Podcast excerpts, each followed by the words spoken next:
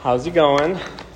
Good. You guys have your Bibles? Let's go to Romans chapter 12.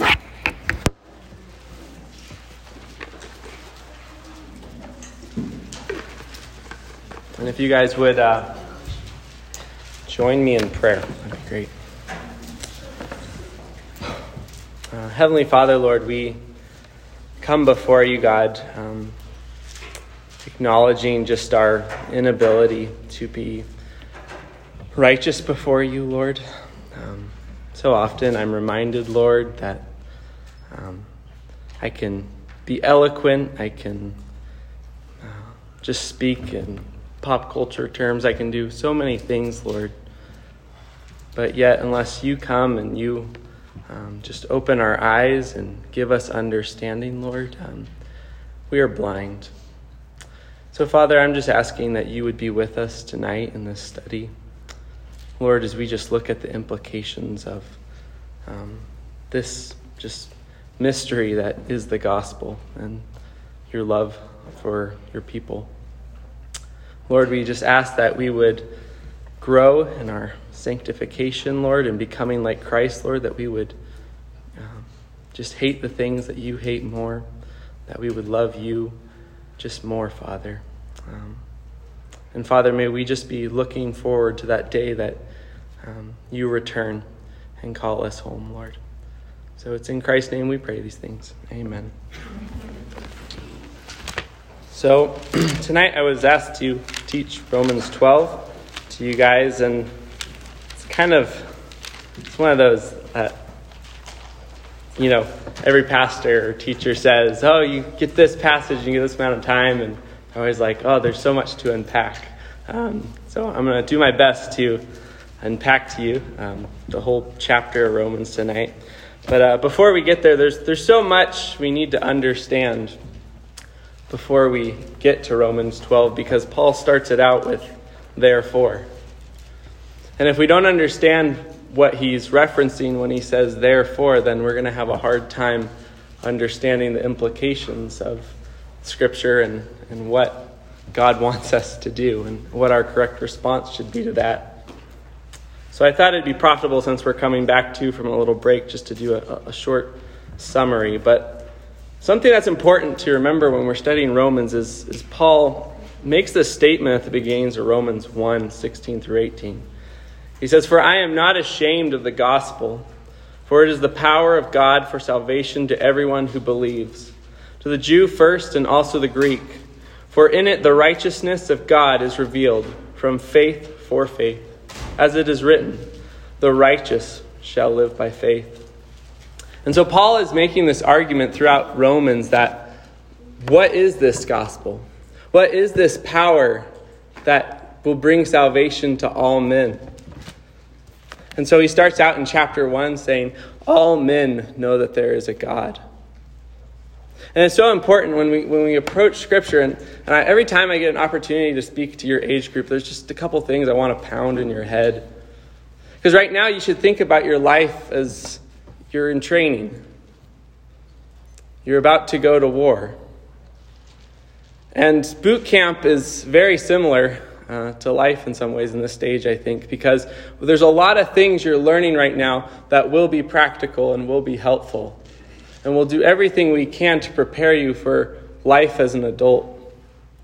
But you also need to know that when you leave and graduate, for some of you in a year, the world will hit you with everything it has. It'll try to convince you not to believe, to walk away. And you shouldn't have any confidence in your own flesh that you'll be strong enough to face the temptations of the world. I've seen far too many people walk away from their faith. People who I would say were strong Christians, and yet they graduate, they go off to school, and they are tempted by the things of the world, and they start loving the things of the world, and in that they forsake their first love. And so you need to have a presupposition and, and be cultural, growing this presupposition in your life that God's word is true and the ultimate authority. And you should always be asking yourself, what does Scripture have to say? And then from that, am I submitting my life fully to what Scripture says? And if we do that, I, I truly think that we will be changed. And so Paul starts out with a bold statement and says, All men know God. Do we believe that? But yet in chapter 2, he follows up and says, Hey, God is righteous.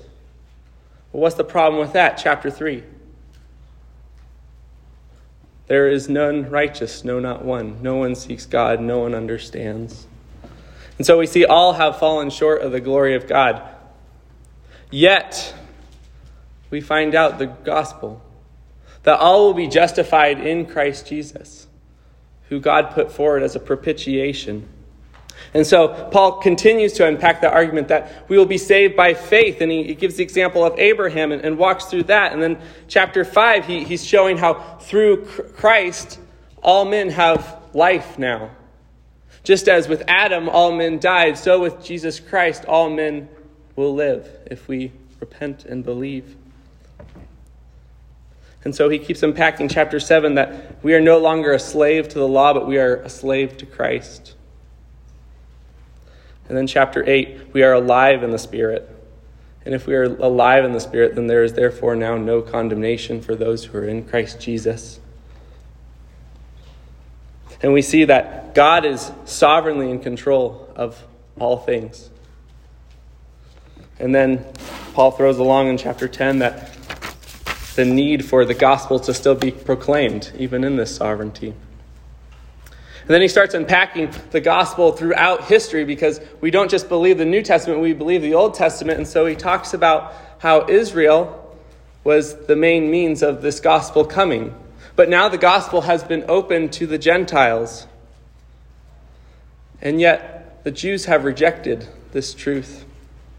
And so for a time, the gospel is going to the Gentiles, but God promises that he will save a remnant of Israel and warns us that we should be careful how we walk because if we are not, how much easier will it be for us to fall away as Israel did? And then that gets us to chapter 12. Let's uh, read Romans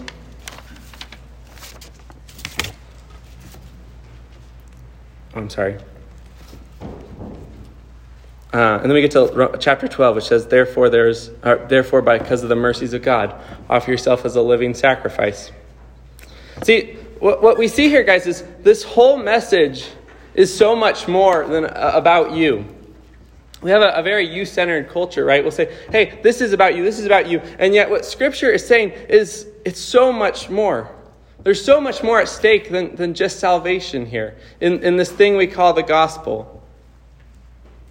It's about glory, it's about honor, it's about the kingdom of God, but it's God. It's God's honor is in question, God's kingdom is in question. You say, why? You see, the gospel, the problem is how can a good God forgive sinners like us? Okay? Uh, Exodus 34 put it this way God passes before Moses and says, The Lord is gracious, slow to anger, abounding in steadfast love, but who will by no means clear the guilty party. And we see a problem because throughout history, God has forgiven guilty men. And you see, the big problem, what we call the divine dilemma, is that God cannot be good and forgive unrighteous men. And so you see, what is at stake here is not merely your salvation, but it is the character of God. But then Christ comes. And Christ pays the penalty that was due us. And in that moment, God pours out the justice that was due you and I. And yet, God also proves that his name is true and good. And in the same moment, he is the just and the justifier of wicked men. And if you're just able to snatch just a, an ounce. Like, like? Every time I prep for this, I, I always get frustrated because it's just like I can't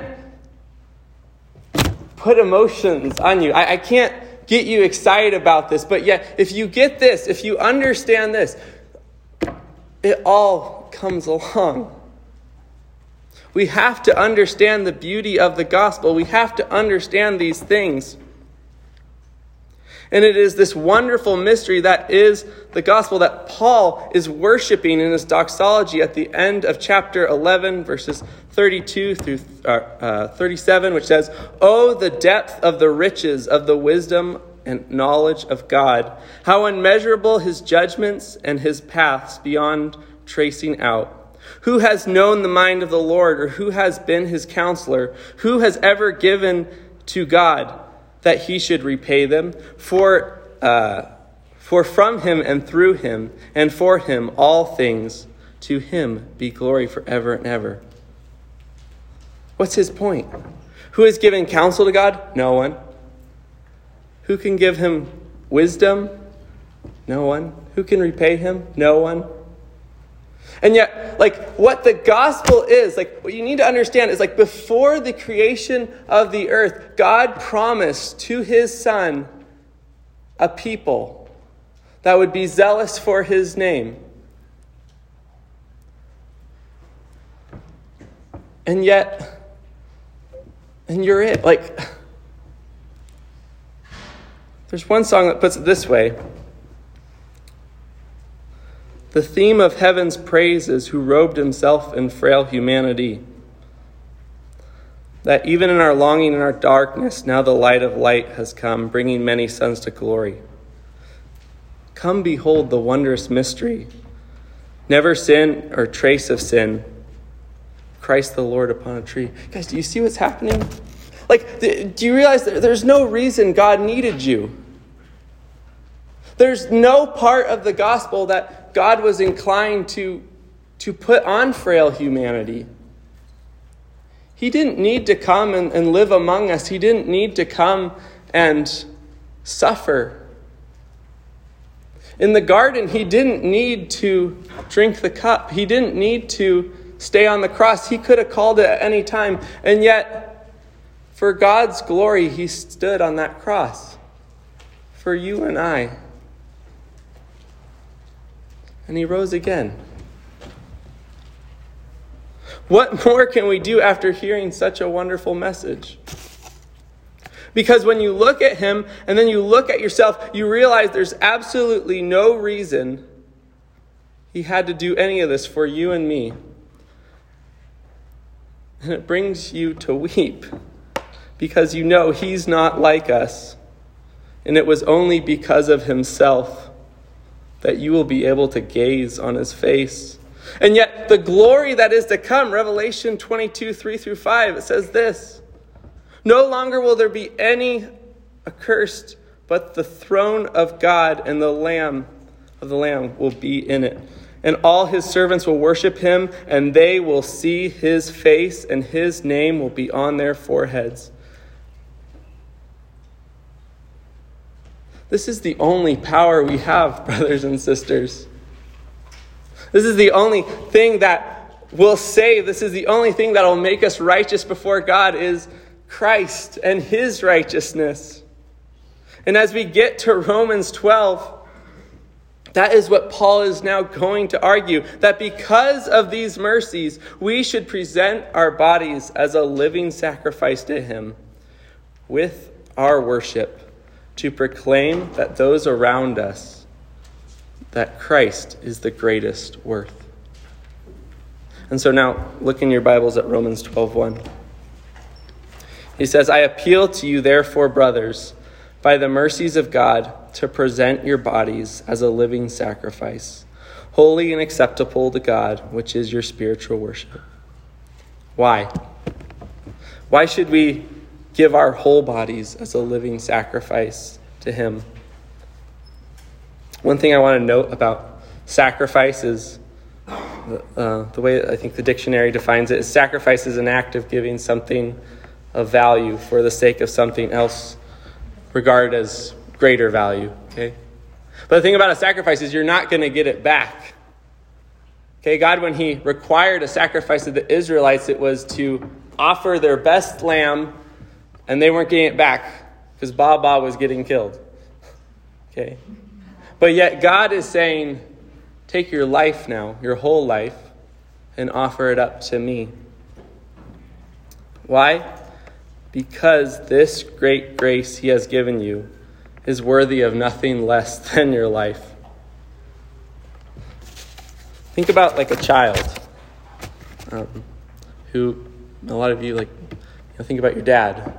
He asks you to wash the dishes. The least you can do is wash the dishes because he's changed your diapers, he's fed you, he's raised you, he's given you everything you have, not because of anything you've done. And so the least you can do out of a response of love to him is do the dishes. And yet, do you see how the gospel is our motivator for walking in this? Like it's Christ's love that motivates us to give our lives as a living sacrifice. Yeah, so often I think we do uh, one, uh, two, two things. Okay, one, we don't even bother. Okay, we say, I, I, I like the things of this world. I'd, I'd rather not, so I'm not going to. Right, and we go do whatever we want, and we don't consider the lordship of Christ. But the second thing I think we try to do is we try to white knuckle it. We take spiritual worship, but we forget about the mercies of God that He's given us. And we buy into the lie that we need to do righteousness to appease God and not to please Him. And so when we try to walk in that and we're trying to please Him, we grow tired. Why? Because we're not abiding in Christ. You know, think about like spiritual men in your life and women who did great things, martyrs. You know, I think of David Brainerd and Hudson Taylor, missionaries who went to other countries or went to really remote areas and just suffered. And um, one preacher had asked this question, I think it's, it's worth thinking on, is do we really think it was their discipline that kept them there? Were they really just so pious that they just toughed it out in China and dying of sickness in the wilderness? No, it, the love of God is what constrained them. You know, take a, take a husband who's a really good husband.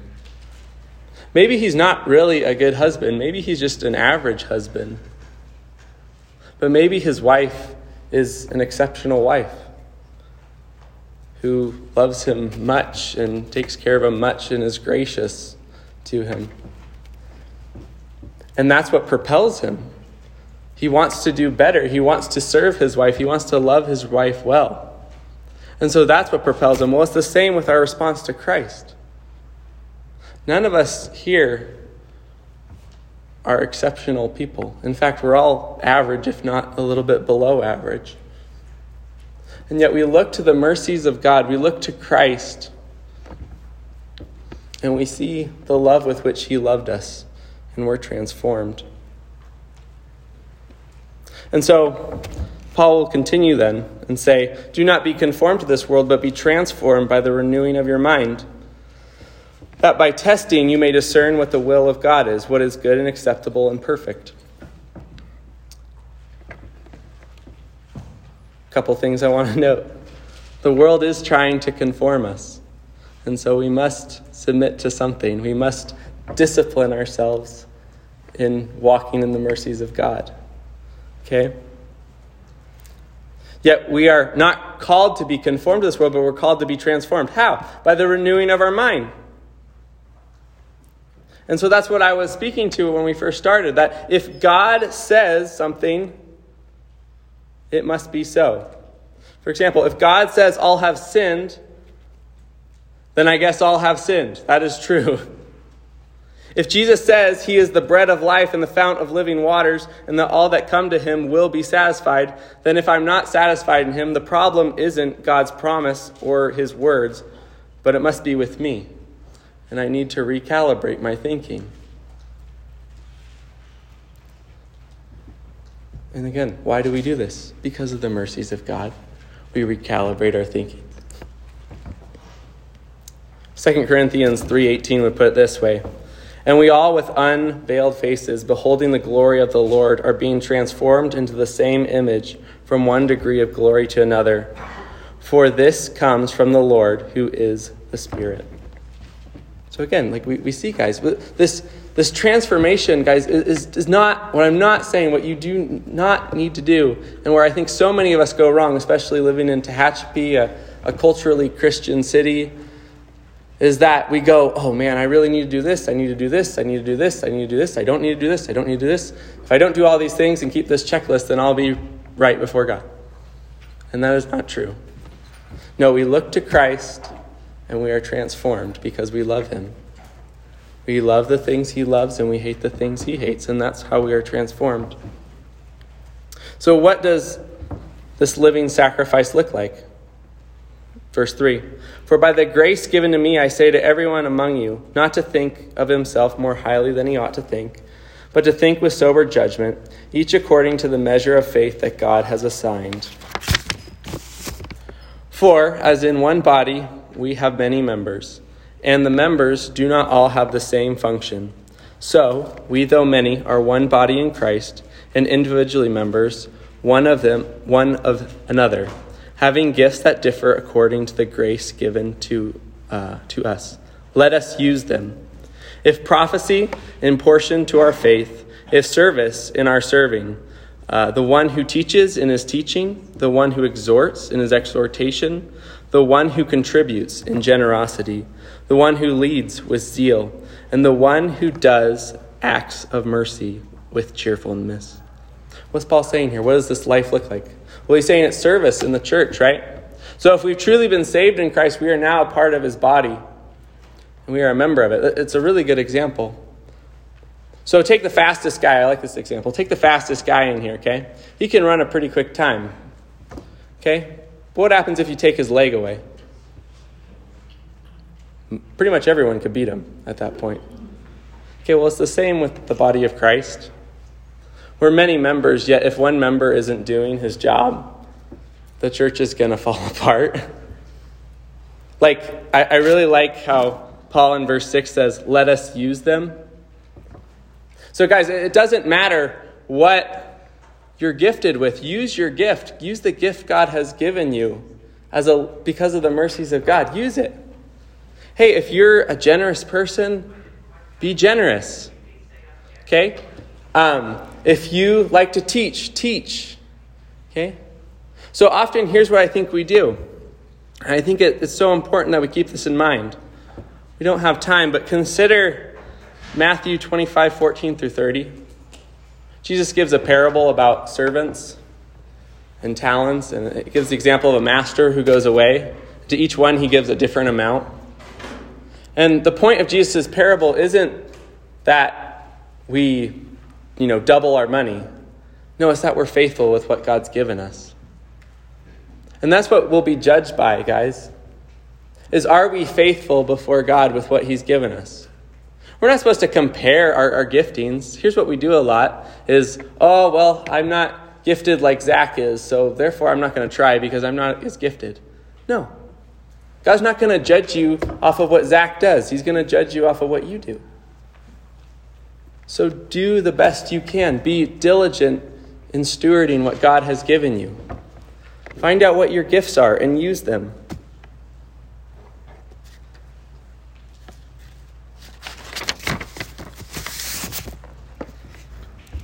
Okay. Now, let's continue to verse 9. So, what does a life of living sacrifice look like? It's, it's serving in the church, but then it's also going to have certain attributes, okay? Some certain markings. And it's important we, we examine these things. And again, guys, if, if things are not true in Scripture in your own lives, don't just walk away from them. Okay? Ask yourself, is this a reality in my life? Is there fruit in my life that I'm actually changing? Is there evidence that the Spirit of God is living in me? And if there's not, maybe it's because the Spirit of God isn't living in you. But I think one of the best things we can have is assurance of our salvation, is it not? Because then we can walk in confidence, okay? But we need to figure that out, okay? So, verse 9 Let love be genuine, abhor what is evil, hold fast to what is good, love one another with brotherly affection. Guys, we love because He first loved us. Again, goes back to the mercies of God. We don't love because oh man, we're going to look good loving other people. We're not going to love because, oh, he's having a bad day. No, our primary reason is because he first loved us. Okay? Verse 10b.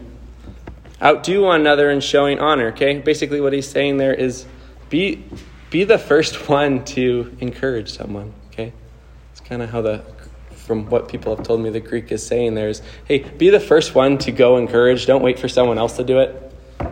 Hey, if someone needs help, don't just wait there and be like, oh, I wonder if someone's going to help. Don't pull your phone out and take a video. Go help them. Okay? Do not be slothful in zeal. Be fervent in spirit. Serve the Lord. Rejoice in hope. Be patient in tribulation. Be constant in prayer. Guys, be patient in tribulation. The mercies of God should affect this, right? Because what did Paul just say in Romans 8? that he's working all things together for the good of those who love him and are called according to his purpose. So if the day comes that you're thrown in jail, tortured, killed, your kids are shot in front of you, take your darkest memory and know that the grace of God will be there. And that it's for your good. Guys, like that's where, again, think through these things now. You guys have a weird face when I say those things, but do you realize that's the reality for most Christians outside of this country? That following Christ means they're going to be living on the street, that they'll be killed, that they'll be forgotten. But yet, to have faith that Christ's work on the cross has sanctified all those things so that it's working for your good, that it is a refining fire and that it's making your salvation more precious than gold? Do you believe that? You should, because that's what the gospel is calling you to believe. Verse 13 Contribute to the needs of the saints and seek to show hospitality. Bless those who persecute you, bless and do not curse them. Rejoice with those who rejoice, weep with those who weep. Live in harmony with one another. Again, guys, bless those who persecute you. This will only happen if we're changed, if we're regenerated. But yet, so often I think we, even like, just again, our, our, think about our culture. Are we influenced more by our culture or by the Word of God? Because a lot of times we're like, oh man, I need to retaliate, but yet you think of Christ, who, if anyone had a reason to retaliate, it was him. If anyone had a reason to call three legions of angels to wipe out the guys who were arresting him, it was him. And yet, no, he endured. He trusted the promises of God and knew that God will judge them. I think as believers, too, we need to realize this, okay? And this is how I think, relating back to the mercies of God. If one of those people is becomes your brother in Christ because of the, the way you reacted, then what you're saying by faith is that God's judgment on Christ was sufficient.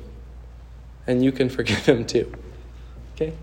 It all relates back to Christ. It really does. And then it says, Rejoice with those who rejoice, weep with those who weep, live in harmony with one another. What's the point? Live, live at a level that you're pouring yourself out as a drink offering to those around you. Okay? Like, actually love people to a point that it's costing you. Again, why can you do that? Because of the mercies of God. Because Christ did that with you. And so, therefore, you can do that with others. And so, don't be afraid to be taken advantage of. Okay? Expect people to take advantage of you. Because Jesus said they will take advantage of you. They will hate you for my name, okay? Just expect that. And that's okay because of the mercies of God. Verse 16 Do not be haughty, but associate with the lowly. Never be wise in your own sight. Repay no one evil for evil, but give thought to do what is honorable in the sight of all. If possible, so far as it depends on you, live peaceably with all. Guys, humility. Again, think about how much the culture influences us. Like we sing that song, I'm proud to be an American. We have Gay Pride Month. Pride is a good thing in our culture. And yet God says, I will oppose the proud, but give grace to the humble. Is that a reality in your life? Or is that something you haven't thought through? Guys, our goal as Christians is to be humble, faithful servants before God. And so we look at Christ who didn't consider equality with God something to be grasped, but humbled himself to be a servant. And we follow his example. Okay? And we don't repay evil for evil. Verse 19 Beloved, never avenge yourself, but leave it to the wrath of God. For as it is written, Vengeance is mine, I will repay, says the Lord. To the contrary, if your enemy is hungry, feed him. If he is thirsty, give him something to drink, for by so doing you will heap burning coals on his head. Guys, again, the mercies of God. We consider him who, while we were still sinners, he died for us. And it'd be hypocritical for us to hate our enemies then. We'd be denying the gospel, would it not? And so, because of that, we love our enemies. So, guys, in conclusion, I'll, I'll wrap it up. Um, and I know tonight I've been a little monotone, and I'm sorry for that. Um, but I want you guys to know this this does all matter. Guys, giving our lives as sacrifices does matter, and you should pursue it with zeal. So I'll, I'll end with this little short story. Um, in 1979, there was a man named Martin Treptow who was serving in Europe during the First World War and was killed in action. And on his body, under the heading My Pledge, were written these words America must win this war. Therefore, I will work, I will save, I will sacrifice, I will endure, I will fight cheerfully, and do my uttermost as if the issue of the whole struggle depended on me alone. So, guys, what's the Christian response to this? Is a living sacrifice to God. Because we don't consider the present sufferings to be worth comparing to the glory that is to be revealed to us. Therefore, by the mercies of God, we present our bodies as living sacrifices, holy and acceptable to God. And I would ask you guys this question Do we not have a greater cause to offer our lives as a living sacrifice in the Christian walk than Martin Treptow. He worked for a kingdom that is fading. We work for a kingdom that will have no end. He strove to save lives that were temporary. We strive to save lives for eternity. He sacrificed for the temporal glory of the United States. We sacrifice for the unfading glory of God. Why do we do these things? because only the name of Christ is worthy of all glory and honor and praise among all the peoples of the earth. Guys, this is why we give our lives as living sacrifices, because He is worthy. Let's pray. Um, Heavenly Father, Lord, I thank you for tonight. Lord, I pray that your word would just dwell in us deeply, Lord, and would, would grow in us. Father, thank you for um, your Son and the work he's done. It's in his name we pray. Amen. Okay, so we're going to move into our small group time. Um,